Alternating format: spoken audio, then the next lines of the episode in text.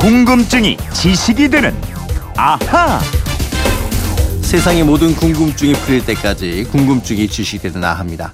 휴대전화 뒷번호 2612 쓰시는 애청자께서 우리 한국인들은 김치를 먹어야 힘이 나잖아요. 저희 집도 김장을 했는데 김장하다 문득 배추담으로 많이 먹는 채소가 무엇일까 궁금해졌습니다. 어떤 채소인가요 하셨는데 궁금증 해결사 정다희 아나운서와 풀어보죠. 어서 오십시오. 네, 안녕하세요. 정다희 씨는 혹시 김장하셨나요? 네, 저희는 매년 빠뜨리지 않고 하고 있어요. 어머님이. 힘드셨겠네. 그쵸. 엄마랑 아버지가 좀 네. 많이 고생하셨죠. 도와드렸어요? 뭐 먹는 거 도와드렸어요. 안 도와드린 얼굴이네요. 예. 자, 우리 한국인들이 가장 많이 먹는 채소가 배추인 건 맞아요? 네, 맞아요. 김치를 워낙 많이 먹기 때문에 배추는 뭐 민족의 채소라고도 음. 불리는데요. 배추의 조상은 지중해 연안의 잡초성 유채로 추정이 어, 예. 되고 있고요. 중앙아시아를 거쳐서 2000년 전쯤에 중국으로 유입됐고 고려 때 한반도에 전해졌다고 합니다. 음. 그렇군요. 이 중국 사람들이 배추를 우리보다 먼저 먹기 시작은 했지만은 지금 이제 우리가 더 많이 먹는 것 같아요. 맞아요. 워낙 많이 먹다 보니까 배추 개량도 거듭해 왔는데요. 근대에 들어와서 우장춘 박사에 의해서 세계 최고의 배추 무 육종 기술을 확보했고요.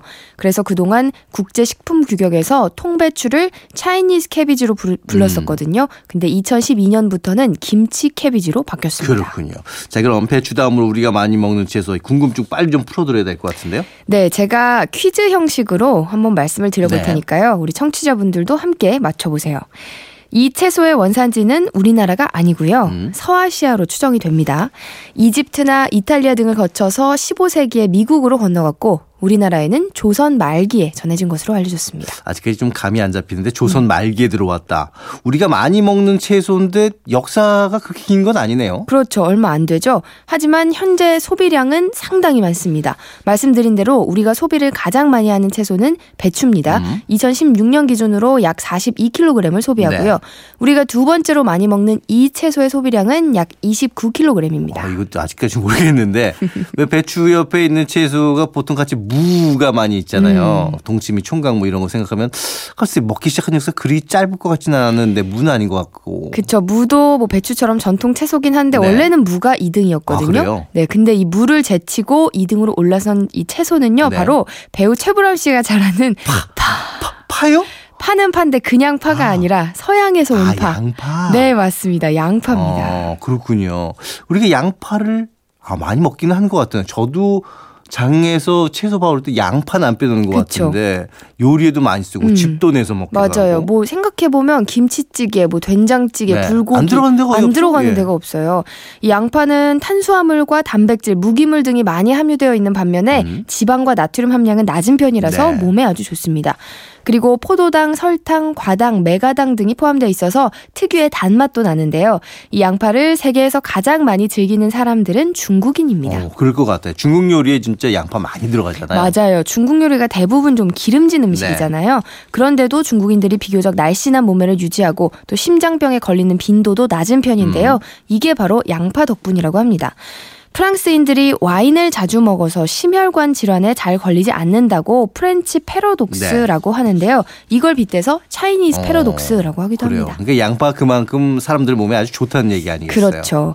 그리고 또 고대 그리스에서는 올림픽을 준비하는 운동 선수들이 많은 양의 양파를 주스로 만들거나 어. 또는 생으로 먹었는데요. 오.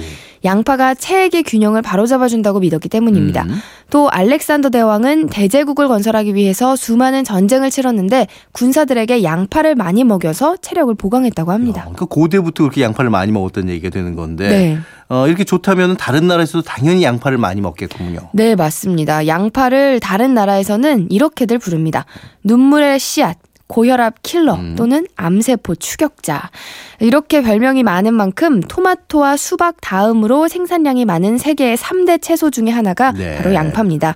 동서양의 음식에 두루 쓰이는 식재료인데 잘게 다져서 양념으로 활용을 하거든요. 뭐 고기를 연하게 하기도 하고 좋지 않은 잡냄새도 없애줘서 음. 서양의 고기 요리에도 많이 활용됩니다. 그렇습니다. 샐러드에도 들어가고요. 왜 집도 내서 먹고 근데 저는 그 양파 수프라고 있는데 양파 수프도 맛있잖아요. 어? 맞아요. 양파 수프 맛있죠. 이 양파는 수분이 90% 이상을 차지하고 나머지가 당질입니다. 포도당, 설탕, 과당, 메가당 등이 포함되어 있는데 이 당질은 아주 독특한 단맛을 나게 하거든요. 특히 익힐수록 부드럽고 그 단맛이 강해집니다. 음. 그래서 수프는 물론이고 파이를 만드는 데도 네. 쓰입니다. 근데 이제 문제가 요리할 때 양파를 이렇게 막 다지다 보면 어, 이게 눈물이 나가지고 맞아요. 어떤 숭- 성분 때문에 눈물이 나는 거예요? 어, 양파를 썰거나 다지면 양파 안에 있는 최루성 물질을 네. 만드는 효소가 활성화됩니다. 아. 효소가 활성화되면서 프로페닐스르펜산이라는 휘발성 물질이 만들어져 네. 나오는데요.